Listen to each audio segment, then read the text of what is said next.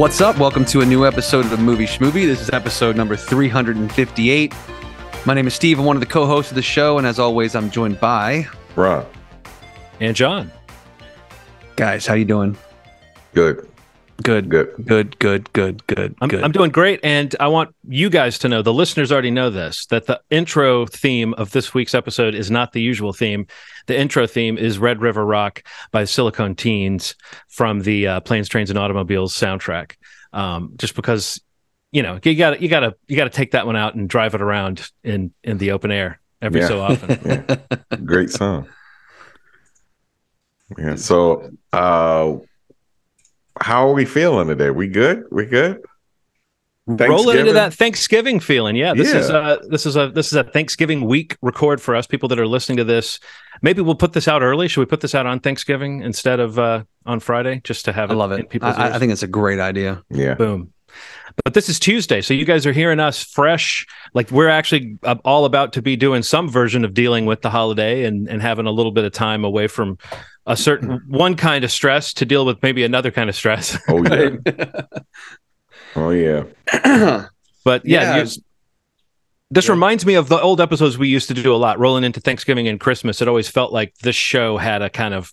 It was one of my holiday high, holiday high points. Usually, when we would kind of get together for that, like last time we were going to see each other before the holiday or something. Yeah, So yeah. just- yeah. you know, we should all be raising a glass right now. Yeah. There you go. Burp, burp, burp. Burp, burp, burp, burp. That's the razor glass sound. Um, sounded like Blue Yeah. from Blue's Clues. It did. I, I heard it as I said it. Speaking of, there's a the movie's out. I didn't see it, but I don't know the the what is it? Blues Big City thing or whatever. I thought it was called But- Blues Booze Cruise. Oh, is that? Oh, wow.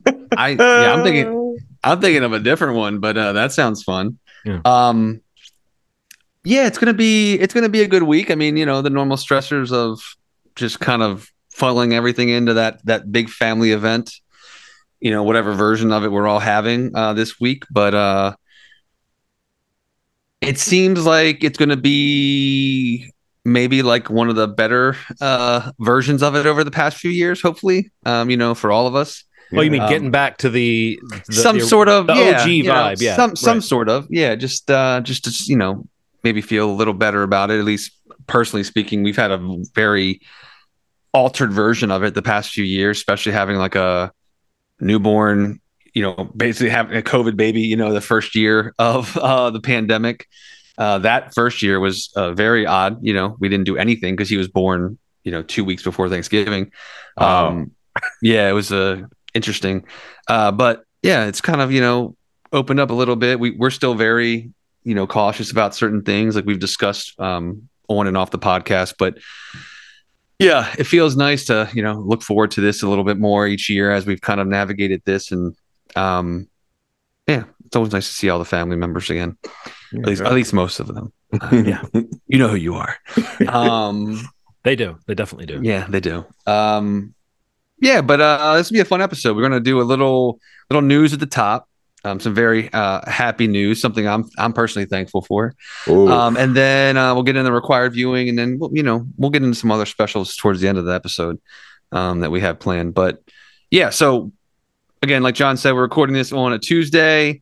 Um, the other night, literally on a Sunday night, um, big news out of the whole Disney Walt Disney Company. Um, it's kind of been brewing for a bit, but uh, Bob Chapek uh, was replaced by He's out. replaced by Bob Iger He's the in. Bobs just moving around here. Um, and uh, yeah, and kind of the news cycle blew up on a Sunday night. It looked like, Mm. um, which yeah, I mean, this is like this feels like it's been kind of rumored for a while, and there's been reports of Bob Iger kind of being in meetings that he really had no business being in as a you know retired former CEO or whatever you want to call him. Um, and Chapek's been under fire for all of the you know missing earnings on the recent call and you know the Florida you know the whole Florida incident with the don't don't say gay bill and I'm handling Disney Plus and the way some of these movies have been released whatever it might be. But Disney's kind of in a bad spot right now uh, which is like a weird sentence to say because they they kind of seem bulletproof for a while. But they've taken some hits recently and uh, yeah they pulled the trigger and Bob Iger's back for at least two years I think that's the contract he's on but I mean, I guess it sounds like he's supposed to be selecting and grooming uh, another replacement in that time. But uh, we'll see. I mean, it seems like the sentiment around it's been pretty positive. I know, like I said, it's just, this is great for me to hear. I always liked Bob Iger, at least his run as CEO at Disney, which is a company I love, um, and did not like Bob Chapek whatsoever. Chapek whatsoever. Um, but are you are you a stockholder by any chance? I am. I'm just yeah. okay. Are Yeah. you Ronald? I want to be. Okay. See, because this news has made so many people so happy, and I've been like, yeah, I'm, I'm happy. I'm glad to hear that, that a guy who might have a sure hand and you know whatever, because Yeah. you you can blame a lot of the kind of there's a lot that's been happening to make some of those those uh, huge properties and franchises seem like they're kind of uh, waffling in recent years, uh, like Right. casting about. Uh, it's you know I don't know how much this kind of leadership really affects what I care about, which is the movies themselves. Yeah. So I've been tr- I've been kind of trying to read that excitement and like figure out is this almost like a shareholders excitement or is this maybe a belief in Disney as a company and wanting Disney to have have a little bit more of a of a sure hand behind it beyond the the financial aspect of it. But I, but I didn't know like does this have anything to do with anything creative? And it seems to me like probably not. Uh, you know the. Kevin Feige has kind of been the Bob Iger of the Marvel thing. yeah. And Kathleen Kennedy is kind of the Bob Iger of the Star Wars thing. If you look at your little kingdoms under the Disney kingdom, it's more about how the whole thing is managed, right? And maybe Yeah, even it's more about people's confidence going forward in the in the product and on that corporate level. Um, but I don't know. I guess I'm kind of wondering what would be different if Bob Iger had been around the last couple of years. Is it just a uh, is it just a mood thing, or, or is it some the decision making that he actually would be capable of that would have would have helped the company out? Do you know what I'm saying? I'm just Yeah. spitballing. Yeah. My But- my understanding on top of the movie stuff is the park stuff seems to Mhm. be the stuff that I hear about the most. Kind of the nickel and diamond that's happened over the past couple years. The park passes that have kind of changed uh their value like things don't work the way they used to. A pass used to take you to certain rides and now it doesn't. Now you have to do stuff through it, I've, I've heard that's one of the main things. Um that's well that's a huge thing especially if you go often. Like if you have like a yearly trip bi-yearly trip and your experience is completely altered from the experience that, you, that you've known for the past five or six years well maybe more than that you know let's say 10 years right i mean there there are things like that that seems to be the the the glaring thing like the biggest thing aside from the movie stuff so he's a nickel and dimer you know, you kind of hear it in the the the the, the calls. You know, it's it's an emphasis on you know kind of tightening things up and making things work and you know reorganizing and things like that. So that's that's what I've heard. Uh, now the movie stuff, come on. Do I mean do, uh, is that is that the elephant in the room? There's there's been a shift. There's been a shift. I mean, that's Disney Plus was Bob Iger's baby, and what we're seeing is somebody a service and then a bastardization of a service after it fell into the hands of somebody else. So, I mean, you but know, I mean, in what way? I mean, I guess I, I, I'm trying to pinpoint what has Bob Chapek been responsible for that Bob Iger wouldn't have let happen on that creative side. You know, I think the whole fate. Oh, go ahead, Steve. I'm gonna let you. I, I was going to say that the, the main thing that he did was kind of restructure the entire organization in terms of how how content is funneled. So like Mm. they kind of redid Mm. everything. They broke apart they broke apart the film and television and you know Disney Channel. Like they used to have that all compartmentalized. Um and they kind of funneled it all underneath the Kareem Daniels, who was like the I, I forget what the proper title that he had was, where like he was the one and his department was kind of basically deciding where each property was going, whether it was to the, the linear channel or the Disney Plus service or theatrical or whatever it might be. And that's kind of where a lot of criticism started was because like that kind of oversight in terms of what's right for each of those outlets from a person who didn't seem to maybe be there was question about qualifications to have that role to be able to decide where these properties were going to be premiering on which Disney Avenue.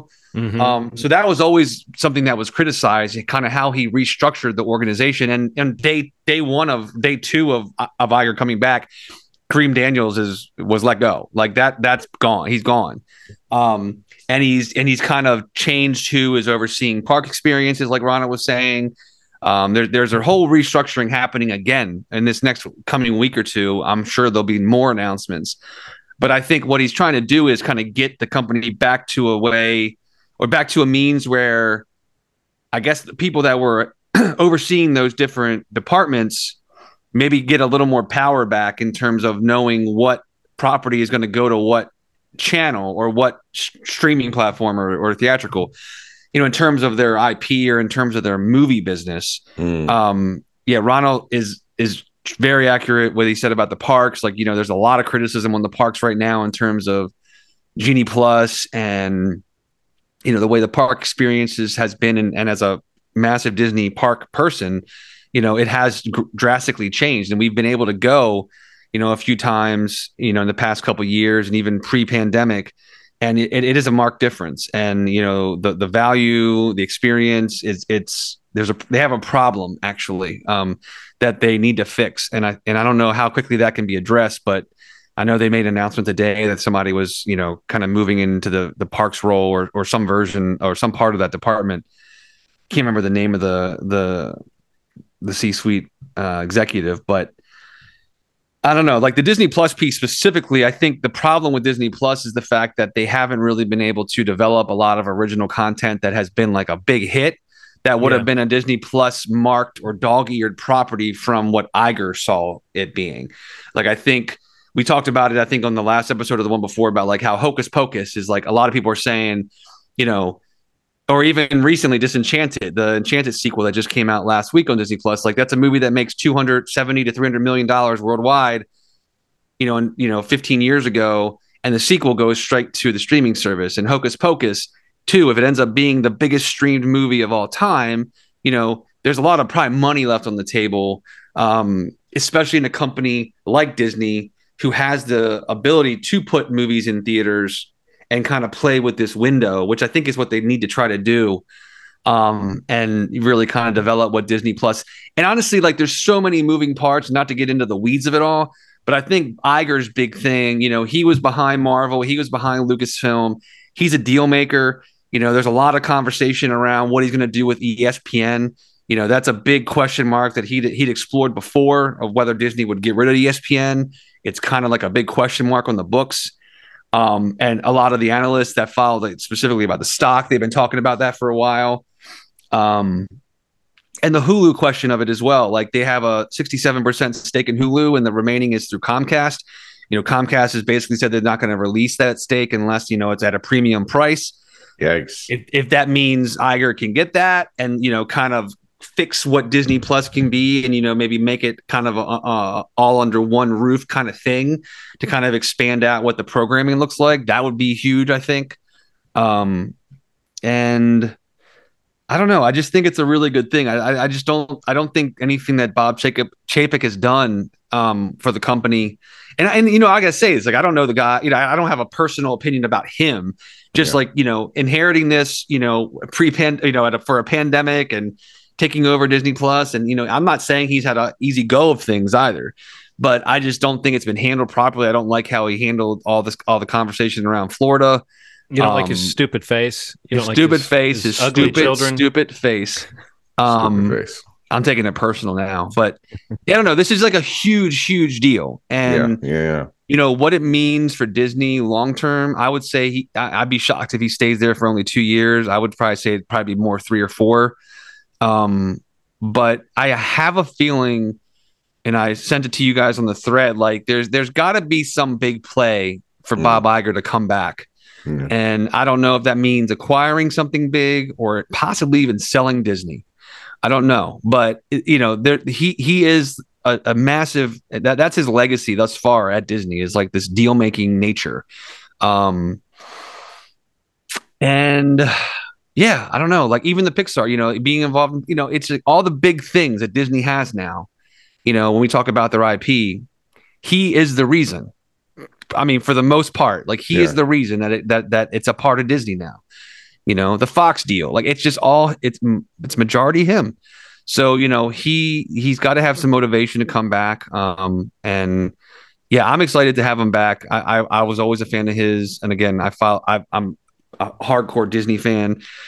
across the board, yeah, I own stock. I go to parks. You know, I, I'm it, all about it. That Disney Life. But um, they're in a weird spot, and it, it's it's a positive. I think positive thing. I think across like you know the board. I think to have him back, and uh, and yeah, to see where it goes from there. I mean, you know, they're they're in a they're in a weird spot for sure. Yeah, yeah. Um, I didn't realize. You know, I kind of looked up and realize that I'm a Disney person. You know what I mean? Like I've always Yeah. known it. I was a big Disney Channel person growing up, and Yeah. I've been to a ton of the parks. Um, I think I still owe you a wall, a, a, a refrigerator magnet from From Disney, the uh, Disneyland Tokyo. yeah, yeah. I still do. Like I still I think have, you it. have it still. Yeah, I, I still owe that to you. So like I've been to Paris, to Japan. I've been to Paris twice. Disney Disney Paris twice. Um, I'm a huge fan, just like you, and I think that what I've come to realize is, you know, I, I thought that this change was going to be, you know, when you hear the internet talking about Chapek being sucky, but then when you see it happen, you know, and I've been to the parks and I, I've seen some of that stuff. Um, and I hadn't been there since the changes. And then when you hear what it is, and you know, it's just like strange, strange stuff. And you know, especially if you pay the money you do, it should feel like a premium experience. And taking that away from people, you know, this isn't like going to uh Hershey Park. You know, this is Disney. There's a premium experience and it should be treated as such. And so should the channel. And so should the, you know, there's there's a there's a prestige that comes with their stuff. It's not it's not accidental. It comes from years and years of, of development. It's why we Yeah. feel the way we do about it and why we're so hard on it. It's why I feel so hard on the Marvel stuff when it, it falls a little flat. because And it's I'm- the air we fucking breathe. The air we breathe. yeah. So it's, I'm curious. no, but it's see- like Disney has so many big things. It crept up on me too, Ronald. Like when I was Yeah. like, oh, I guess even though I want to talk smack about their Yeah. kind of their tendencies as a company and their kind of cultural dominance that they try to go for, and they're kind of, you know, squeezing out maybe of certain type of creatives from their company and underpaying of teams of animators and effects artists and all that stuff. And and then it's like oh yeah but then they they produce a lot of my favorite like popcorn movies at least. Yeah. and then they continually get me hooked in every time I'm like, well, this is just popcorn. It's like, no, it's got it gets me in the feels too. We Yeah. were talking about Pixar before we started recording. You know, Pixar, the the Disney animated movies of recent years. There's there's there's lots of good stuff that comes out that's like it still has that imprint of quality Yeah, that right. you sort of expect sure. from them. But I guess what I'm saying and that that I think I'm agreeing with what you've said, Ronald, and this is what maybe we're all saying on some level is like you it's like it's such a massive company. It's a, you, you don't want to be like a shill for it, you know. Yeah. Um, Yeah.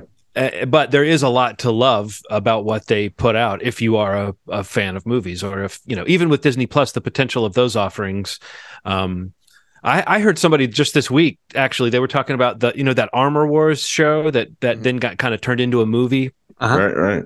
And don Cheadle was saying oh it got bigger uh, than the show that was more for a movie and it's like you would think that if the story got bigger it's more suited for a show than a Yeah. movie but then someone said some producer or somebody said it's no secret that the that the shows don't have the budgets that the movies That's all it do. is. It's budget. And i was like but i thought well but why is that like i get it i get yeah, it yeah, yeah. but when this whole disney plus thing started the sort of indication was that the shows wouldn't be a step down Right. and it's weird to me that they're still trying to get five hours, six hours out of less money than they're going to give us two hours. I understand that the two hours out in the theaters can make them a billion worldwide. I get that. I, I get why it's different. that's it. But I'm saying it's weird to it's like that makes that to me would be the problem if there is a creative problem with Disney Plus is that so few of the offerings have really lived up to the potential of what could be what could be visualized in these you know it's like you don't want to create a down market version of the MCU or of Star Yeah. Wars or of whatever else but that's inevitably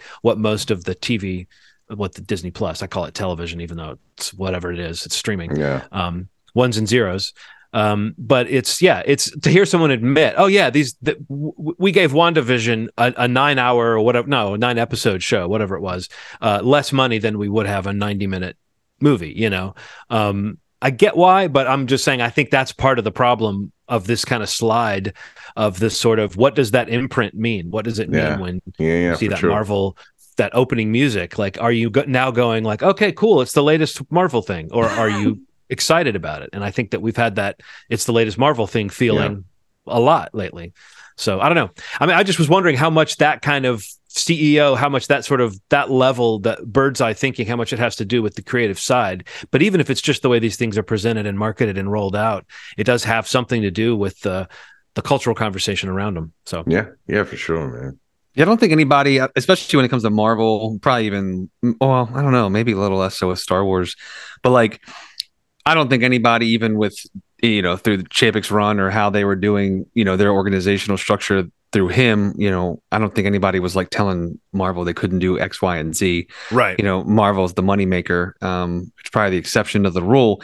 But I think it, I think the way it's presented is probably it, they need to re kind of try to like refocus or recenter that, you know, that that expectation of what the Marvel series are, because I, I don't think the Marvel series are what the movies are, um, Mhm. for obvious reasons, like you just said. You know, it's just uh, it's an additional. I listened to a podcast recently that had one of the Marvel. Um, he's a producer uh, that works under Kevin Feige. Was on the podcast, and he, you know, he was kind of talking about what you just said. You know, the Armor Wars was was one he was talking about. Was that you know the story itself is you know it got bigger and you know some of the special effects and some of the you know what what they were kind of planning for who could be in it you know how they how how long they could be in it things like that you know you, you then just get to a point where the budget the time you know the special effects whatever you know it just can't it can't be met with the with the series. It's like the series does not mean that you know we're drawing this out over six to nine episodes because you know we have more story to tell necessarily. It's that we want to serialize it even more than we do our movies so that we have a supplementary you know uh storytelling medium to the main through line in the theaters you know it's like Yeah, there's a prime and there's like not to say one is better necessarily than the Right. other but Yeah. there is like a hierarchy you know Yeah. of sorts you know you're not if you look at all the series that we've had thus far um you know i guess maybe with the exception of loki if you consider tom hiddleston like a massive star you know none of these series have like huge stars in them you know what i mean like they have names that we all know and actors and actresses that we love. Um but and and new faces that we've grown to you know be happy to know. And that Mhm. that's really what the you know the show's purpose is. And you know I- the way he was saying it really kind of clicked with me. And i think that's a that's a challenge for them to maybe try to refocus that or or to i don't know like center that around uh the storytelling a little more effectively because i do think that some of the sh- series have been like he was basically like moon knight would have never existed they talked about it to be a movie many many times Mm. and there would have never been a situation where that ended up becoming a movie Mm. but having an option to make it a series Yeah. you know um it, it made that thing exist yeah, Mhm. and you know and and it's better for it to exist whatever Yeah. however you feel about how great it is or how it's just kind of you know okay. You know it's good that that it, it's, it's now in play in the MCU yeah. and it can be involved with however they want it to be involved. And it's content for this yeah, channel. Yeah, you know that's really con- they're leveraging the Marvel brand with this streaming ser- it's it's such an intricate balance but I, I do think it should not be lost that the movies are primary the main Yeah. event. you know for sure. the big event you know that that is it and you know they're really kind of building everything else around the movies and the series you know definitely serve a purpose and it's it's a way to get those characters into the movies you know in, in certain ways so um it'll be interesting to see what happens with disney plus i do think they're they're they're they have they have an amazing subscriber base you know especially if they eventually are able to fold hulu into it but i just think that you know they they've really kind of got to build out the library a little more beyond the you know the the vault stuff. I think that you know content wise they kind of got to get a little more diverse and you know kind of get past like only the family friendly stuff. And that's kind of Yeah. maybe what hulu offers. Um but i don't know. It'll be it'll be interesting to see. I think it's a i think it's a good service. It's just um Yeah, i watch sure. a lot on it. But um we'll see. I don't know. Um Let's talk Let's- about a movie. yeah, let, us pivot to a movie that's not on Disney Plus. Um, I think what I say last week is it was it Peacock or Paramount Plus or I forget where what service it was on. Pflix. It's on Paramount Plus, but it's also on uh, Amazon Prime, isn't it? That's how I watched it, but it might be some subscription that got it for me. But yeah, yeah, yeah. yeah. Um, tell, and tell I, us what you chose and why you chose. Yeah, it, I was gonna say I, I, chose last week. I mentioned it though in the podcast even before that. Um, planes, trains, and automobiles. I just you know it's a movie this time of year, especially. Happy turkey day uh, early or if you're listening to this on turkey day. Uh, this is a movie i always try to watch around this time of year. Um, you know two comedians two actors i love amongst the rest of the cast that i think you know p- faces that pop up are just always you know it's happy to see and remind that that they're in this movie. Weird but that michael mckean is fourth billed Let's just yes. all admit that that's weird that he's fourth billed. But anyway, or you, or, or, you even you know the little clip you have of like you know Kevin Bacon chasing down a cab, or you right. know Dylan Baker. Yes. You know, just all these great faces that just pop up throughout the movie, um, as a nice reminder of like, oh yeah, look at that guy. yeah, he's still doing it. Um, but yeah, Steve Martin, John Candy. Uh, you know, John Candy, obviously, uh, a huge fan of his growing up, and definitely gone way too soon. Um, but it's just always great to watch. I love watching his movies, but this this is one of them that I just feel like you know um, between Steve Martin and him, they're they're dynamic together, their chemistry together. A movie I just really find funny, and I just love seeing their personalities bounce off one another. It also like has we mentioned it. I think maybe you said it last time, John. Like it kind of bounces around a little bit in terms of like the drama of the movie and and those moments of of levity and like uh, the comedic, excuse me, the comedic piece, pieces in it, like they work so well, and kind of how they.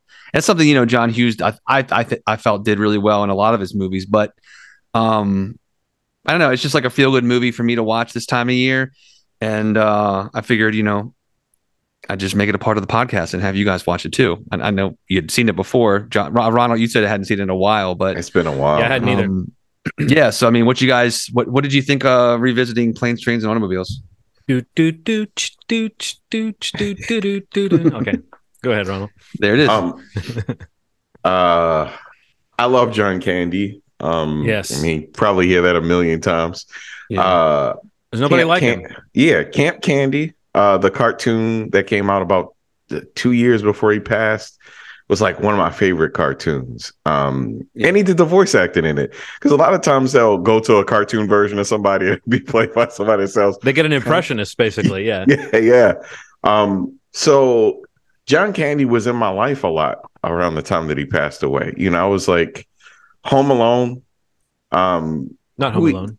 Oh wait, he's in Home Alone. No, you're right. Right. Yeah, yeah. yeah. When he yeah. showed up in Home Alone, that little piece, like, man, it's something about what he represented in movies, this warmth that he represented that just, you know, I was talking to you about this offline, John, just got me choked up. You know, he mm-hmm. he has a presence. And then obviously when the the, the the twist in the end comes in and he's just like, come on, man. This can it get any more sappy and sad? And you know, it's like it, it was and it didn't feel like it was pulling the rug from under you. It feels like what a person would do in his position, you know, just trying to find these worthwhile experiences in the midst of the chaos of his life. And I just, I loved it. The the scene where Steve Martin curses at the the flight attendant. I mean, not the flight attendant, the the lady at the desk. The rental car desk. Yeah. Dots in a fucking man. It is. I rewound it like maybe five times. It just is so aggressive. It's so funny. It's so out of character for him at the time. He's just losing his shit because he's been pushed to his limit. Oh, God, it's it's it's a it's an incredible movie, and I think I want to try to make it a part of my life a little more. And that sounds a little weird. It's such an old, you know. I'm gonna say it. I know you're gonna feel away when I say it. I watched I watched a 4K remaster of this thing. I had to. I, I wanted to watch it in the quality that, and it just came out. To be to to be fair, um, so it plucked today, your today. it plucked your heartstrings in HD. It was yeah, like, plucked. Yeah. yeah. and it just is a gorgeous, gorgeous film in uh, 4K. Uh, but uh, yeah, it just fun, emotional, well put together. I missed the shit out of Johnny Candy.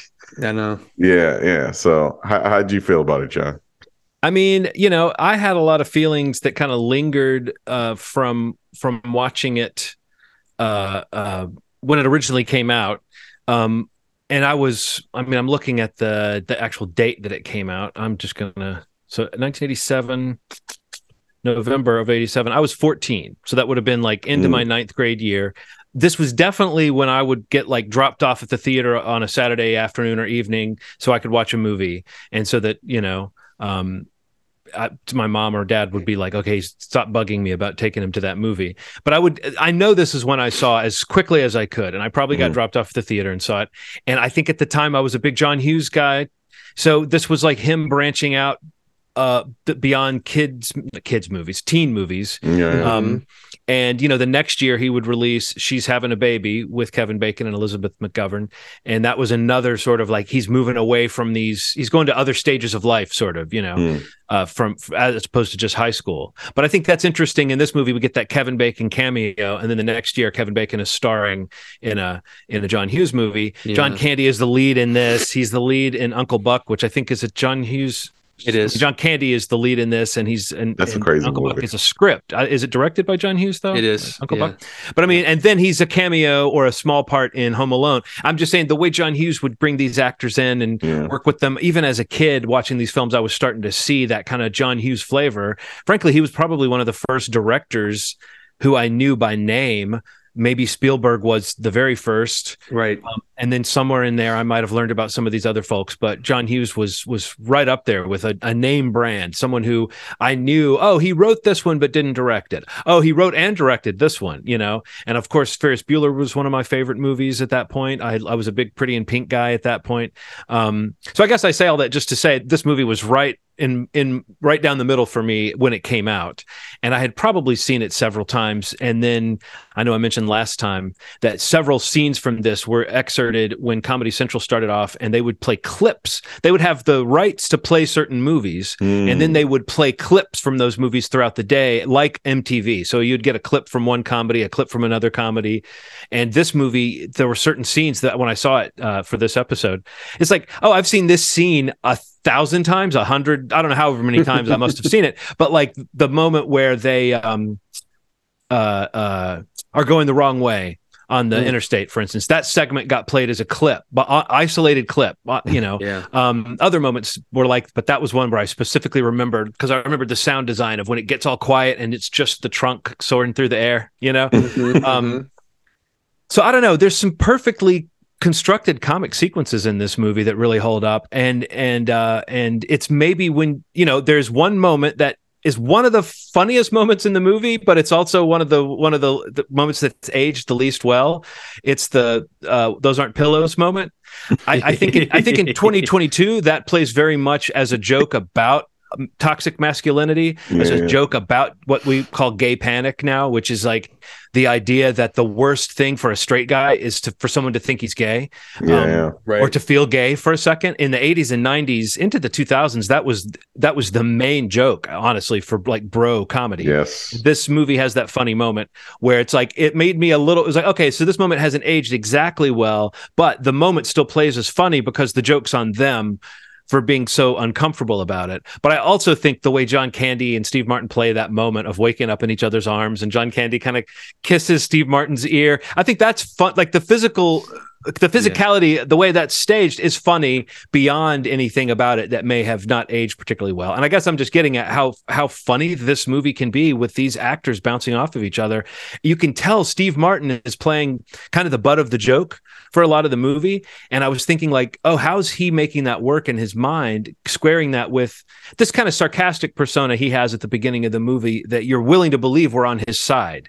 And then yeah. right at the moment when we're starting to think he's kind of being a dick, the movie lets you know that this world knows he's being a dick, you know? Yeah. And then you've got like, well, who's worse? The annoying guy, quote unquote, or the the uptight guy?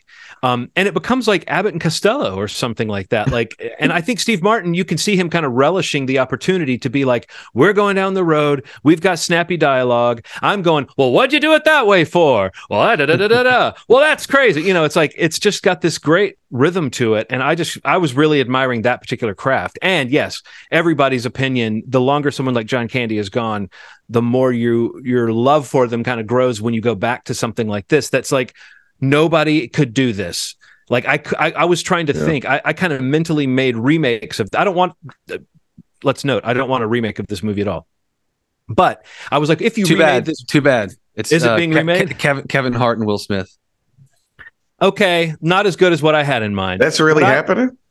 I, I mean, as of this, like I think earlier 2022, pre Oscars, it was happening. Uh, I think they announced it last fall, last winter. Yeah. Well, well, I, I got on a text thread with a friend of the show, Bob Rose, and we were kicking back and forth. I said right off the bat, I think uh, current stage Paul Rudd could nail the Steve oh Martin oh part God. of like uptight, sarcastic guy who slowly unravels as we realize he doesn't have it to, as together as we think. And yeah. Bob Rose and I were like, but who could be who could be John Candy? And we said Zach Galifianakis is like the first thing you think of, mm. but he's not John Candy. He's kind of from another planet. Yeah um, we came up with Jack Black, which I thought was a pretty good, definitely pretty good way to go. And but then we started talking about just different things. And here's one I really like.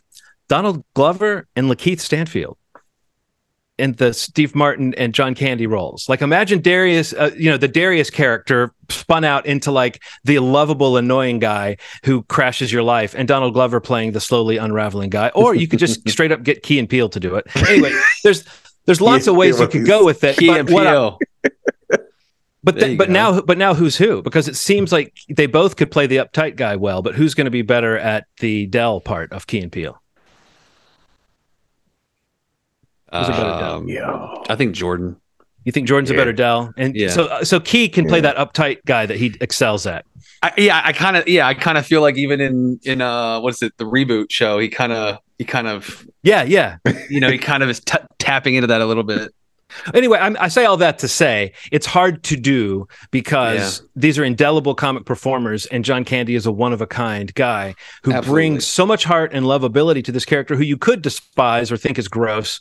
And then that tonal shift that the movie has i don't know fully i still don't know that it fully works but i don't think it matters when it's like the last five minutes of the movie and what you said ronald is so true I, you recognize it as sappy and yet it still completely stomps on your heart it stomps yeah. on your feelings because john candy's playing it and because this movie lets you actually it's been building up that feeling as it's gone along that feeling that you should care a little bit about this guy yeah. neal shouldn't be so hard on him et cetera et cetera um, the fact that it's like if you make a road movie now that has people driving through the night together this movie is what you're going to think of. You know what I mean? Yeah. Like somehow, at least for modern audiences, this movie is the road movie. Everything goes wrong. They did yeah. that uh, due date film with uh, Robert Downey Jr. and Zach Galifianakis that can't help but feel like this. You couldn't make any movie that's anything similar to this without it feeling like this for that's me. Th- there's that stretch right in the middle of the movie, and I started timing out the episodes, the comedy episodes, like how f- this little funny moment, like, oh, there were about five to seven minute segments almost and then it moves on to another episode as far as like what the gag is and where they're going. But yeah. there's like 20 minutes in the middle of the movie where neal is no longer trying to get away from del.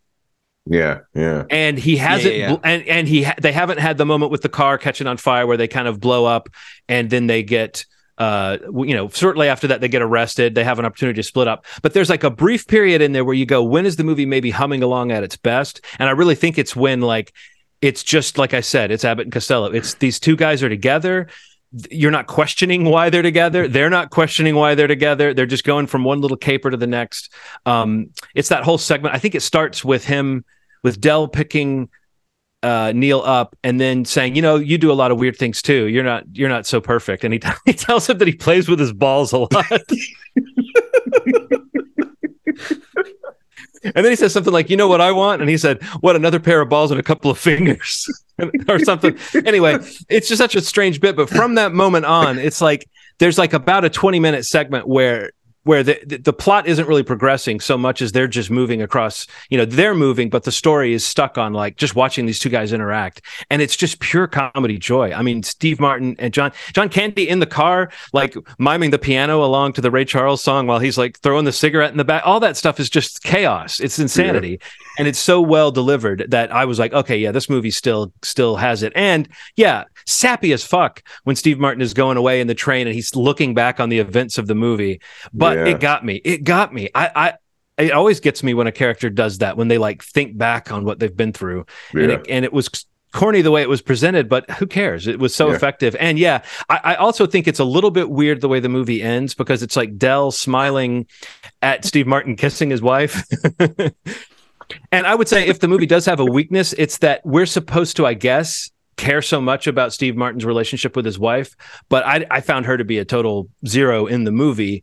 I think there was a lot of stuff they supposedly cut that had mm. to do with mm. her sitting at home thinking Steve Martin was cheating on her and not believing oh. his stories from the road. I'm kind of glad they cut that stuff, but but supposedly the original edit of this thing was like almost four hours long. So there's a lot of stuff that wow. got cut out to get the movie that wow. we got. Um, but I feel like in my mind, the real point at the end is not, oh, good, Steve Martin's at home with his weird wife. Uh, he's it's more about Neal has let Del in. Like the yeah. more significant moment for me is him saying, "Here's a friend of mine." You know, right, right, um, right. that's more significant than thank God he made it home to his kind of bland family. You know, but um, but again, yeah, it's a kind of a holiday classic. And don't you think movies that can tether themselves to a holiday are always going to have that extra always. replay value and extra always. emotional pull? yeah, totally, for sure. Yeah. You got to like, yeah, earmark those ones, keep them around every yeah. holiday season. Thanks for suggesting it, Steve. Yeah, it was good timing, and I saw that 4K came out. I think today, right? Yeah. yeah. yeah. So that was that was good timing. I didn't know that, but awesome. Had to do it. Um, do it, man. Do it up. Um, and also just I mentioned it last week, I think, but um, uh, Ryan Reynolds announced um recently that I think last month that his Maximum Effort production company they're making a John Candy documentary. He he's oh. a very outspoken fan of John Candy, like it's like his oh. favorite yeah, person. Yeah. Um, he always posts you know stuff like on his on his the anniversary of his death or what would have been his birthday or stuff like that but this year, yeah, they posted. He posted um something about that he um along with Maximum Effort, and I think Colin Hanks might maybe he's involved in it. It seems like he might be directing it. Oh, wow. but that it has John Candy's family's blessing. Like they've gotten access to all of his archives and home videos and stuff like that. So, um, obviously, I can't wait to to see what they come up with there. Because um, yeah, if, if Colin's directing, the, you know, he did a great job with that Tower Record stock. So I'd love to see you know um a documentary about John Candy and what they come up with. But hopefully, you know, that'll come out probably next year or two, I guess. Cool. And Ronald, I just wanted to throw back that that that rental car booth scene or the desk scene that you're talking about with Edie yeah. McClurg, where the, all the fucks. That scene was instantly legendary. Like I remember walking out of that movie, and it felt like the world had figured, you know, it's like everybody knew that scene. Like that scene earned you mm-hmm. something. It was rare. Nowadays, it might not be that surprising because we have torrents yeah. cursing on television. But hearing an actor like Steve Martin cut loose like that, uh, and you know, and Edie McClurg getting to play a little bit of a spin. She usually plays super nicey Midwestern lady. The fact that she got to play that like person who's like when she finds out he doesn't have the the receipt that he needs. Yeah. The look on her face, and she goes, "Oh no!" she's like, she's so glad that she can tell him to get fucked. But it's a, it's just like a perfect moment. And I, I think good. I think of it next to the moment on Seinfeld where he where they don't have his car. They took the reservation, but they don't have a car. And he's saying anyone can just take a reservation. you have to keep the reservation.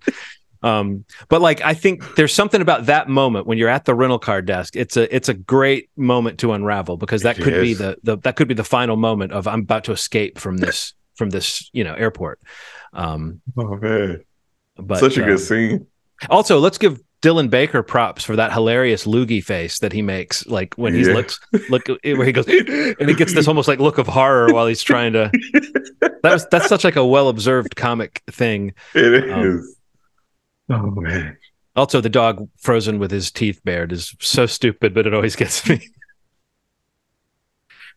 All right. Yeah. So we, we liked it. We we feel like it it holds up reasonably well. I mean, no movie, no comedy from 1987 is going to be totally seamless in the modern Right. age, but this one holds up reasonably well because I think it's got the it's because of the heart and it's because of these kind of recognizable archetypes. Like we've all felt like both of these guys at different times, I think.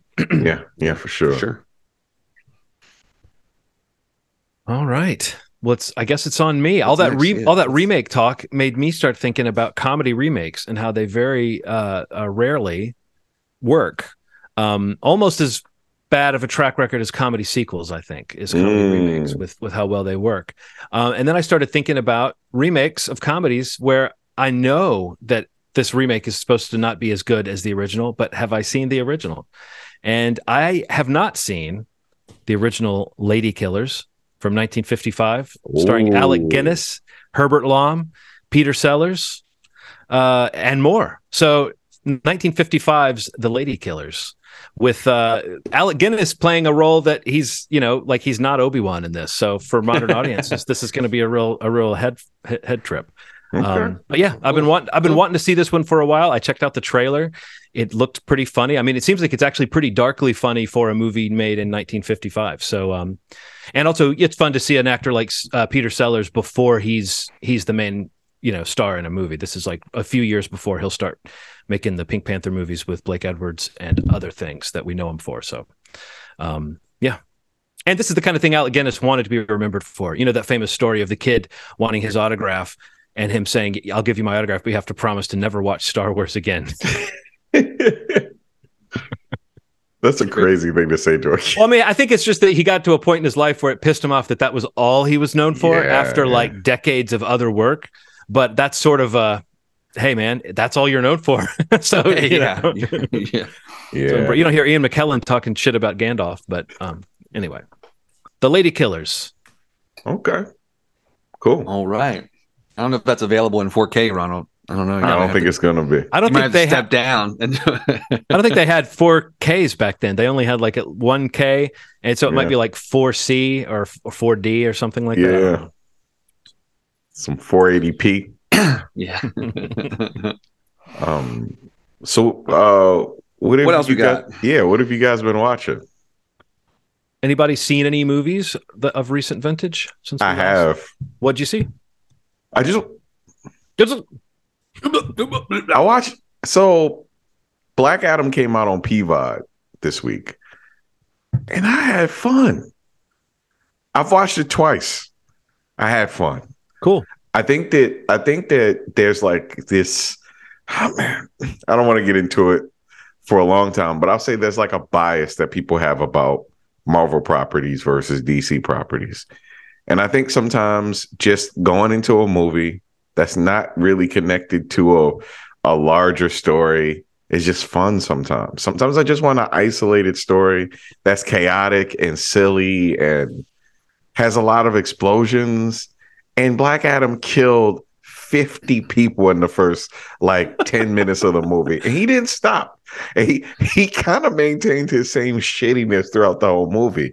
He he kind of he grew a little, but he he kind of just kept killing. So I really enjoyed that about him. Um the Rock is a believable character. Like I, I thought I thought that I would I hated how he taught how he promoted it, but I get why he did what he did. Like like Black Adam is a badass. He is he is like top of the food chain kind of character, and he doesn't care about anybody else. It's it's really he was really talking like the character did in the movie. He's just like I don't care about anybody else. It's not that he thinks he's more powerful. He just doesn't care.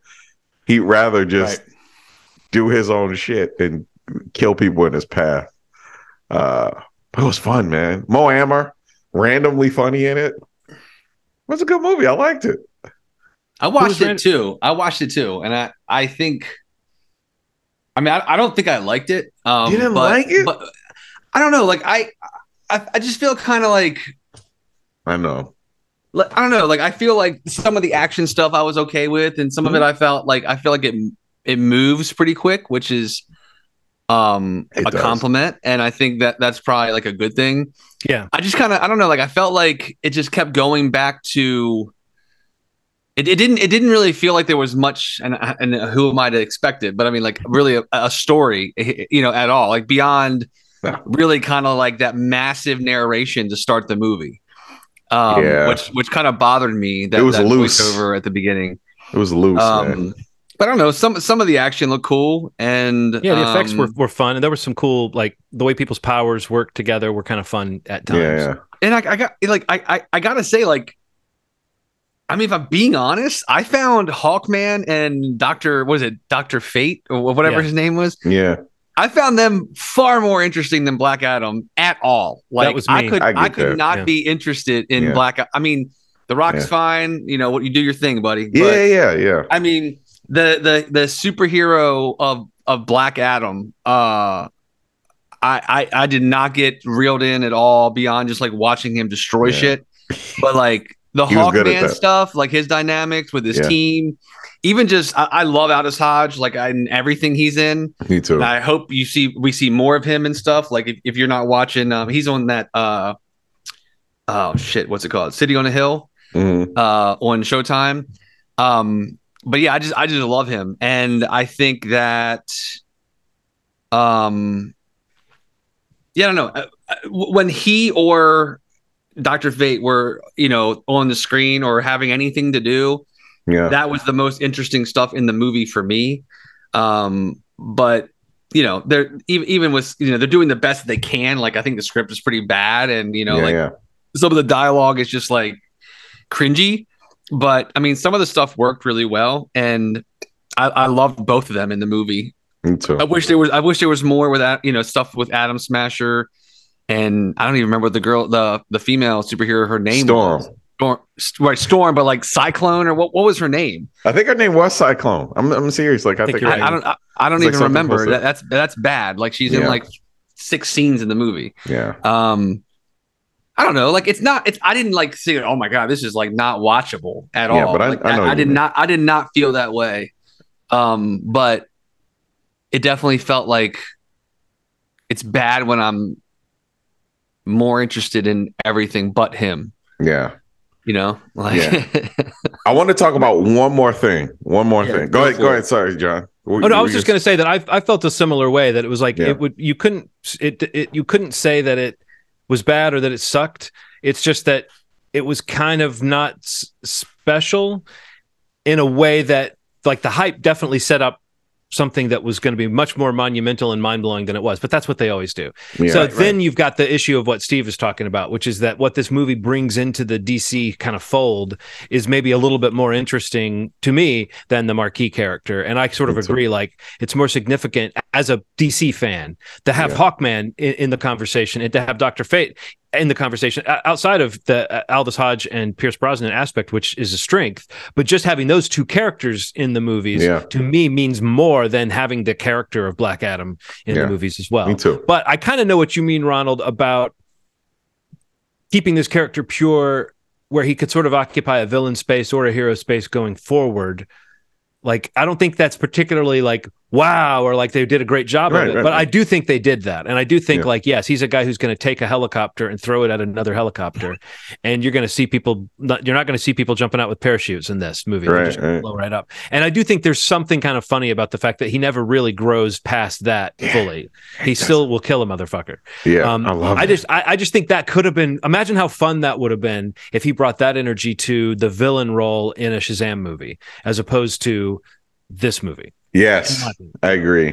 Um, and I just want to mention one more thing. Peacock, um, Blumhouse Television put out this TV show um, about this wrestler. I'd always heard about him, Teddy Hart. I've actually been at events that he's been at um, called Dangerous Breed Crime, Cons, and Cats. It's about a wrestler um, who is in the Hart family. Um, and he uh, basically gets the attention of a documentarian that wants to follow him around. And it's about this documentarian talking about that. And then midway through, um, this guy has a lot of weird, pri- he, he breeds uh, Persian cats. So he has like 200 cats in his house. Um, he's a super weird manic person. And midway through, uh, he's with a woman and she disappears.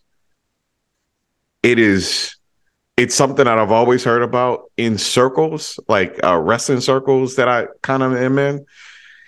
But seeing a documentary is one of the most. What they call those rings? Yeah, in the rings. Yeah. Uh, just seeing this documentary is just a really, it, it it's a damning testament to how strange this man is, and it's worth checking out. It's only three parts. They're about an hour each. It's on Peacock. Uh, Dangerous Breed. Uh, it's about Teddy Hart, who is associated with the the Hart Foundation. So he was, just for perspective, Teddy was next. Teddy was like, he had the Hart Foundation behind him. He was small and fit and could flip, but he had a crazy, crazy anger issue. It was something I always heard about. So I heard he was really crazy, but this is like proof positive that he has some problems. And uh, They've never found the woman, um, but they do have some like clues as to what may have happened to her. But it is is worth checking out, whether you're a wrestling fan or not. And I know you like m- your murder docs, yeah. Steve. It's worth yeah, checking. I, I was going to say you'll, you'll catch me with the true crime part more than yeah. the wrestling part. So. Yeah, yeah, yeah. Check it out. Check it out. It's it's it's a little messy because the documentarian is going between showing the footage. He interferes. He's also he records himself because I think he's kind of afraid for his life at some mm. points too. So it's like a testament. He's just like, look, I'm gonna also put myself in this. I'm gonna document this because yeah. Yes, it gets there are some points where he's he's addressing the disappearance of this woman, and it gets so t- intense that he's kind of like, I don't know if I'm gonna make it out of this room. You know, it, it gets mm-hmm. like that. So, mm. um, yeah, man, dangerous breed. Well, I will just mention quickly the movie that I saw in the theater. Um, I saw The Menu, starring Ralph Fiennes and uh, Anya Taylor Joy and Nicholas bastard. Hoult and Judith Light. Judith Light, she's the big name in this. Who's the boss? Uh, John L- John Leguizamo. Um, you know, this is an interesting one. I don't know do, what you've heard or what uh, your expectations are for this, but this is a movie that, like, I think in the end, the kind of satire aspect of it mm. sort of overtakes the story in a way to the point where at, by the time you're dealing with the end, these these characters aren't really acting like humans. They're acting like the, they're they're behaving the way the satire needs them to behave. Sure. Like th- there are there's a few moments where it's like, okay, if everyone in this room started like fighting for their freedom from this yeah. weird situation, they could conceivably do something to stop it. Oh, but instead oh, they're kind of going along with it. And there's a little bit of like a it's like Ralph Fiennes plays this uh this chef, this kind of celebrity chef who has this this sought after bizarre restaurant that you you know it's hard to get a reservation and it costs like upwards of a thousand dollars a plate. Oh, and wow. it only caters to these super elite people. And you gradually discover that he's got sort of a grudge against these people and that's why they're there. And he's kind of doing different things. And tonight's dinner is supposed to be a special dinner um, with some very special consequences for the guests. And mm. that just kind of keeps escalating. And I, I guess there's a part of me that thought it was going to escalate more in that it was going to evolve into a scenario that was going to be more kind of fiendishly evil rather than like hitting a certain pitch in the first third or so and then kind of maintaining that pitch of like oh, these people are going to put up with whatever this guy does because he's this celebrity chef and they're all here oh. to like glom onto his thing. And he yeah. knows he's got these elite people right where he wants them. But is he an elite person or does he view himself as an outsider to their world? And, mm. you know, hmm. there's some interesting things going on there. Um, Nicholas Hoult's character is particularly kind of funny in, in the, in terms of the dark comedy and like, oh, wow, this character's kind of cruising for a certain kind of uh, comeuppance. Um, lots of lots of really fun great stuff but i did feel like it didn't keep evolving and showing me new things. It is kind of confined to one scene one room one restaurant where it's all unfolding. So it's a little bit like a play. That's not really a knock. It definitely does right. some things really well and right up to the end it's throwing moments and images and and and performance bits at you that are really engrossing. But i would say for me personally i feel like there was a certain point where i got ahead of the the satire of the movie and I wanted it to go someplace else in terms of the story. Because right, there's just a few things that happen where it's like like for instance there's a moment where they give certain characters a chance to escape and then th- those characters try to escape when they're recaptured and there's not really any res- like that doesn't end up being anything. It was just sort of a scene, but it's not like Mm. what you kind of expect is that now that these people are recaptured, it's going to go up a notch or they're going to be punished in some way or it's going to be some weird thing. And instead, it's just like, no, these people are back in the world of doing whatever this chef says they should do. Um, which Right. again, that celebrity chef thing is enough of a phenomenon. It's it's you almost can get me with that. The idea that these people will sit there and basically wait to be tortured or killed, you know, in a scenario uh, just because someone is saying you got to do what I say. Um, but and that's not quite what happens in the movie. I'm just saying that's the kind of extremes that this this guy's trying to push people to. Uh, but you could see why Ralph Fiennes would pick this would pick this role, and you can see why almost anyone would be involved in this. I mean, the the pedigree. It's directed by Mark Mylod, who is like I think he's involved with like Succession and had something to do with Shameless. Um, so yeah, social satire. Uh, it's much more interested in being a social satire than it is in being a thriller or a horror film or even a dark comedy.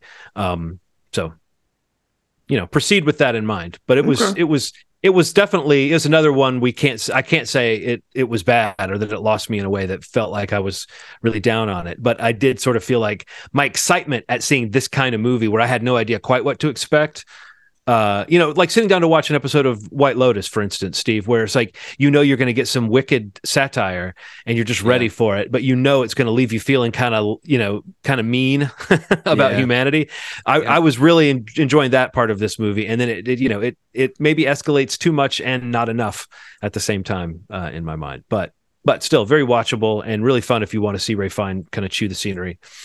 So Cool. no pun no pun intended for a food movie. um, I wanted to mention one I watched. Uh, I saw the new uh, Netflix movie Slumberland. Mm. Um, How was with, it? Uh, just, it was good. It was cute. It was um, it's it's it's it's kind of bloated a little bit. Uh, like just kind of going from set piece to set piece. But I think the story, like what it's going after, is sweet. And you know, I'm a sucker. I'm a sap. Like it's just hits right. You know, uh, in a in a in a sweet spot for me. Um, in terms of like emotional. I don't know, like uh, going after your emotions, I guess. But um, Jason Momoa is kind of you know having a good time, kind of being like a, I don't know, kind of like a Beetlejuice meets Willy Wonka kind of like caricature um, of of those. Maybe those were two, two that came to my mind. I don't know. Maybe somebody else would see it and think of somebody else, but just very over the top and just kind of being something that he's not, you know, normally. Uh, I guess. Um, and uh, Kyle Chandler is, you know, in it for a bit, and uh, you know, it's good cast. The girl who's in it, I saw. She's also, I think, in. You talked about it last week. She's in um, the Spirited movie. Um, Oh wow. you mentioned uh, on Apple TV Plus. She plays, I think, Ren in that, but I haven't seen that yet. But she plays the the title character or the the lead character in this movie called Nemo, um, who basically is trying to use her dreams to be reunited with her father. And Momoa's character is like this, you know, char- character in the movie that her dad always told her stories about, and he kind of Oh. is her like shepherd through her dreams to try to like find her dad, Mm. um, who you know she kind of loses early in the movie, but Yikes. um, yeah, it's kind of sad, um, but it's sweet and it's got some cool set pieces directed by Francis Lawrence. So you know, it, it looks good, um, and uh, you know, it's it's just it's fine. It's fine. Um, I, I'd probably recommend checking out if you like a nice family watch. Like I watched it with Aaron and Sydney, and uh, they they both like actually Aaron like loved it, um, and Sydney was really into it. But it was cute. Um, I think I saw something else I wanted to say, but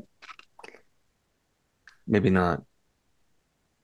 Um, started watching the Chippendale show. Do you Mm. want to talk about that? yes. The first two you could talk First about, two. right? First Yeah. two. Yeah. Um, Yeah, I haven't I haven't watched yet, so I'll I'll I'll just listen and learn. Um, yeah, this follows the story of the uh, the origin story of Chippendale, uh, a one location thing that They're became rescue rangers, right? yeah, Ch- Ch- Ch- Ch- Chippendale. Chippendale. Welcome, welcome to Chippendale. By the way, uh, speaking of, you're just reminding me. Did, did how funny was it that planes, trains, and automobiles had that like remix of the movie thrown in with the soundtrack. Did you notice that it had like certain lines like repeated, but it was like, "Hi, I'm Del Griffith. I'm D- D- Del Griffith," yeah, but it was like yeah. part of the soundtrack. Anyway, I just thought that was anyway. That was a tangent. so tell me about uh, the ch- like how's Kumail? How's he in this kind of dramatic turn? It seems like that's what this is like his Scorsese turn, you know, where he gets to play that type of guy. I think he's incredible. He's I mean, he? yeah. Yeah, he, what, what he's doing. I mean, so one thing I had always heard him say was that he would never play a character that had an accent, right? Like that that had an uh, a, a heavy accent. And when I saw the trailer and heard it, I was like, this must be something that he feels compelled enough to to make this compromise for. Um, and I don't know if you've seen the documentary about Chippendales that came Mhm. on. Uh, oh God, I mean, We it- talked about it. Yeah. yeah, Yeah, we did. Gru- gruesome, gruesome situation, and it doesn't steer too far from that. But seeing the the dramatization of it, um, you know, Kumail's just he's kind of a force in this. You know, it, it- that guy's very subtle. Yeah. and and Kumail's doing a lot of fighting with his eyes and his face, and it, you know, it's like, you know, I, I'm I'm very curious to see. You know, Steve watched a little more, um, but I'm curious to see how this the the nuance that he's kind of showing throughout the scene because he he's a, he's a bag of fireworks, but he can't really show it. He you know it's kind of he's battling these these cultural sort of standards that that have been put on him, but also wanting to be a capitalist at the same time and wanting to make money and he he- he makes all these compromises and changes things and you know it's it's interesting to see uh, what's going to break him. Even though i know the story it's interesting i want to see how they depict that in it um but it's it's a it's really well put together the cast is just I there's nobody that I don't like in it. Is anybody in it that No, it's great. I mean, yeah, the cast is awesome. Um, you you you mentioning White Lotus reminded me of the one I wanted to mention, John, because uh, Murray Bartlett is one of the leads in the show. He plays um, um, Nick De Noia, who is you know, again, go go watch. You know, if you want to, if you want the doc series version of this, the, the Curse of the Chippendales doc series is the one Ron Right. was talking about that came out last year. But uh, he he was like you know a uh, producer, writer, direct, like creative director, dancer. He he's the one that Steve br- brings in to you know um, create the Chippendale show, and you know their relationship develops, and you know I don't want to spoil anything if you don't know the story, but um, but he's he's great in the show. He was awesome. Everything in goes White great. Lotus. Everything goes well. Yeah, the it's- friendship it goes, goes well, great. yeah. The business goes Yeah. great. Everything. Yeah, Yeah. it's still still the biggest thing in the world. Yeah. Yeah. Um, but yeah, K- Kumail is great. Uh, Murray Bartlett's great. Um, you know, I got to say, like again, I don't want to spoil anything because I feel weird even talking about the story. Um, but uh, huge fan of Dan Stevens, and you know, he's not on the show a ton, but he's a very important part of the Chippendale story. He yeah play, he plays par- Paul Snyder, um, who was married to Dorothy Stratton, and if you know what happened to Dorothy Stratton, you know what happened to Paul Snyder. But their involvement in um, what Chippendale started as and and becomes is is a very controversial, important part of its history. But you know, he, he his role in the show, I think he's just. He, I mean, he was amazing in the show. he I was he he's was so good to the point again it's a downer to, to not see more of him in the show uh, but you know i think that's what the show is doing really well like Juliette Lewis is in it um, you know uh, again ronald you know uh, who, who plays uh, Annaleigh Ashford. yeah and Annaleigh Ashford yeah oh my great. god, she is a force, man. Like I I love her and everything.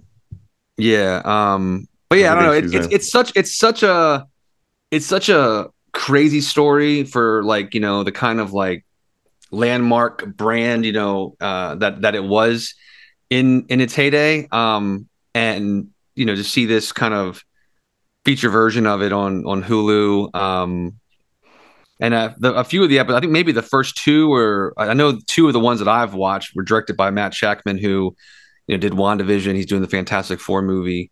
Um, just really good looking show too. You know, it's got like a nice era uh, to it. It's got a the era vibe to it.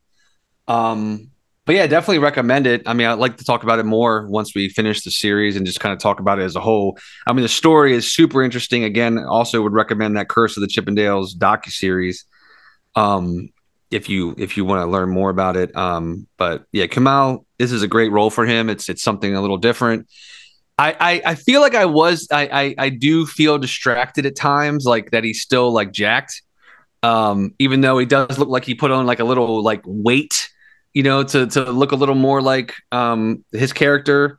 Um, yeah. But you can still tell that like Kumail's in amazing shape, and it's his face is still chiseled. It's like it, it, it is, but you can tell that he gained weight in his face because like yeah. if you if you look at him in like you know whatever Eternals or even just yeah. him on on any kind of video, like even when he was on uh Murderville Netflix, the Will Arnett kind of improv series, um, like he's just so and he's just so cut and you know, mm-hmm. I was mm-hmm. like, I, I, was very aware of it watching this because you could tell that he tried to look a little more like uh, Banerjee, and he, he does. He does. He really. You can see a bit of a transformation, but yeah. when he's walking around in those like suits, you can tell dude's got. Yeah. You know, you, you know, nobody's messing with this guy. Um, but I love him. This is a great. This is a great vehicle for him, and uh, I'm, I'm excited to watch the rest of the series. Yeah, for sure. I'll definitely check it out. I kind of need a show to watch with Nikki, so we'll we'll we'll, we'll sample it. definitely, definitely. Yeah, man. I don't know. I got nothing else. Um, yeah. Welcome to Chippendales on Hulu. By the way, if we didn't say that. Yes. I think I think the first two episodes are out now. Um, wait, no, the or did they all come out at the same time? I think first two came out. First two, okay. Yeah, first two. That's right. That's right. They usually do the first two. Um, Give you a little yeah. sample.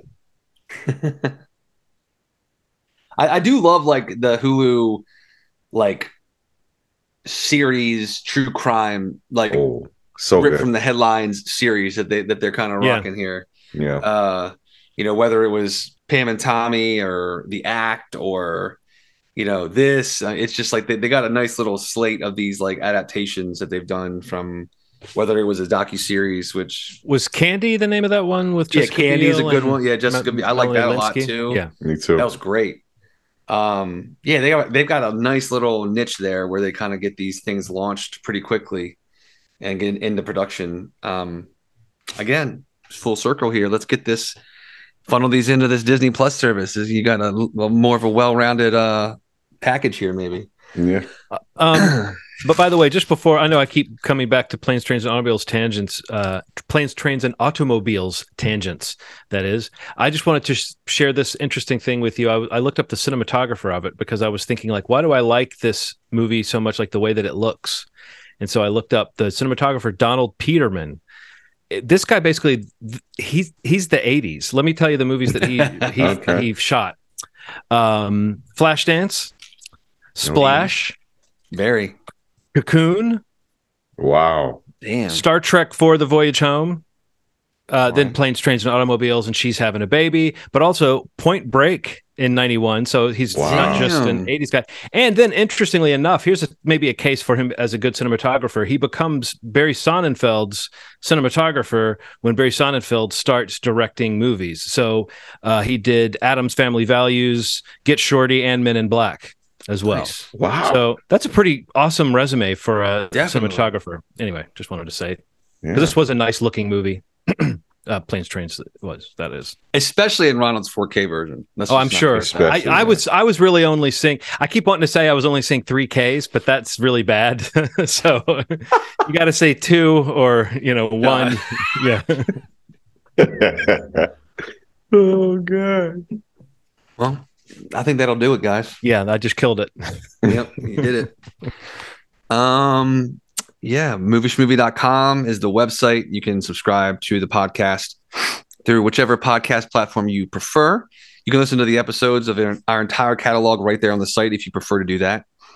Um, also, youtube.com slash movies movie podcast if you want to watch the video version of the of, of this episode or how, how far back future? does the video version go at this point, Ronald? How many episodes have been videoed? That's a good question, man. Yeah, I know. We're getting up there. Yeah, I think it goes pretty far back, right? I don't know. It's a lot. Um, quite a bit. Yeah. And uh, make sure if you do that, if you do go through the YouTube option, uh, that you subscribe to the channel, hit the notification bell so you get those updates. Because they do put out uh, some videos in between episodes, like news if something news breaks, or you know the little teasers here and there for um, upcoming topics. But uh, next week we'll be doing John's pick for Lady Killers, the OG um, version. Um, and going forward, I don't know. We'll go into the holidays. Christmas is coming up. I'm sure we'll have some fun things to discuss and you know maybe i'll eventually see wakanda forever who knows we'll, we'll one can only one can only hope You thought it was called Wakanda for never, and so forever yeah it's like forever or at least until steve maybe it'll stay in theaters until yeah it, it can get to a theater um yeah that kind of depressed me that i saw black adam before wakanda forever like oh but it's on vod it's here Yeah, i don't need right. to go out That's why. it's like That's ah, why. that's it man We It's have reason. 75 full episodes on YouTube. See, that's a lot, folks. 75 75. You, Holy you, you, you can see my whole uh, COVID hair uh, ponytail phase. if you go Progression. Yeah. All right, cool. Well, we'll see you guys next week as always. You've made our day. Thanks. Bye. Bye.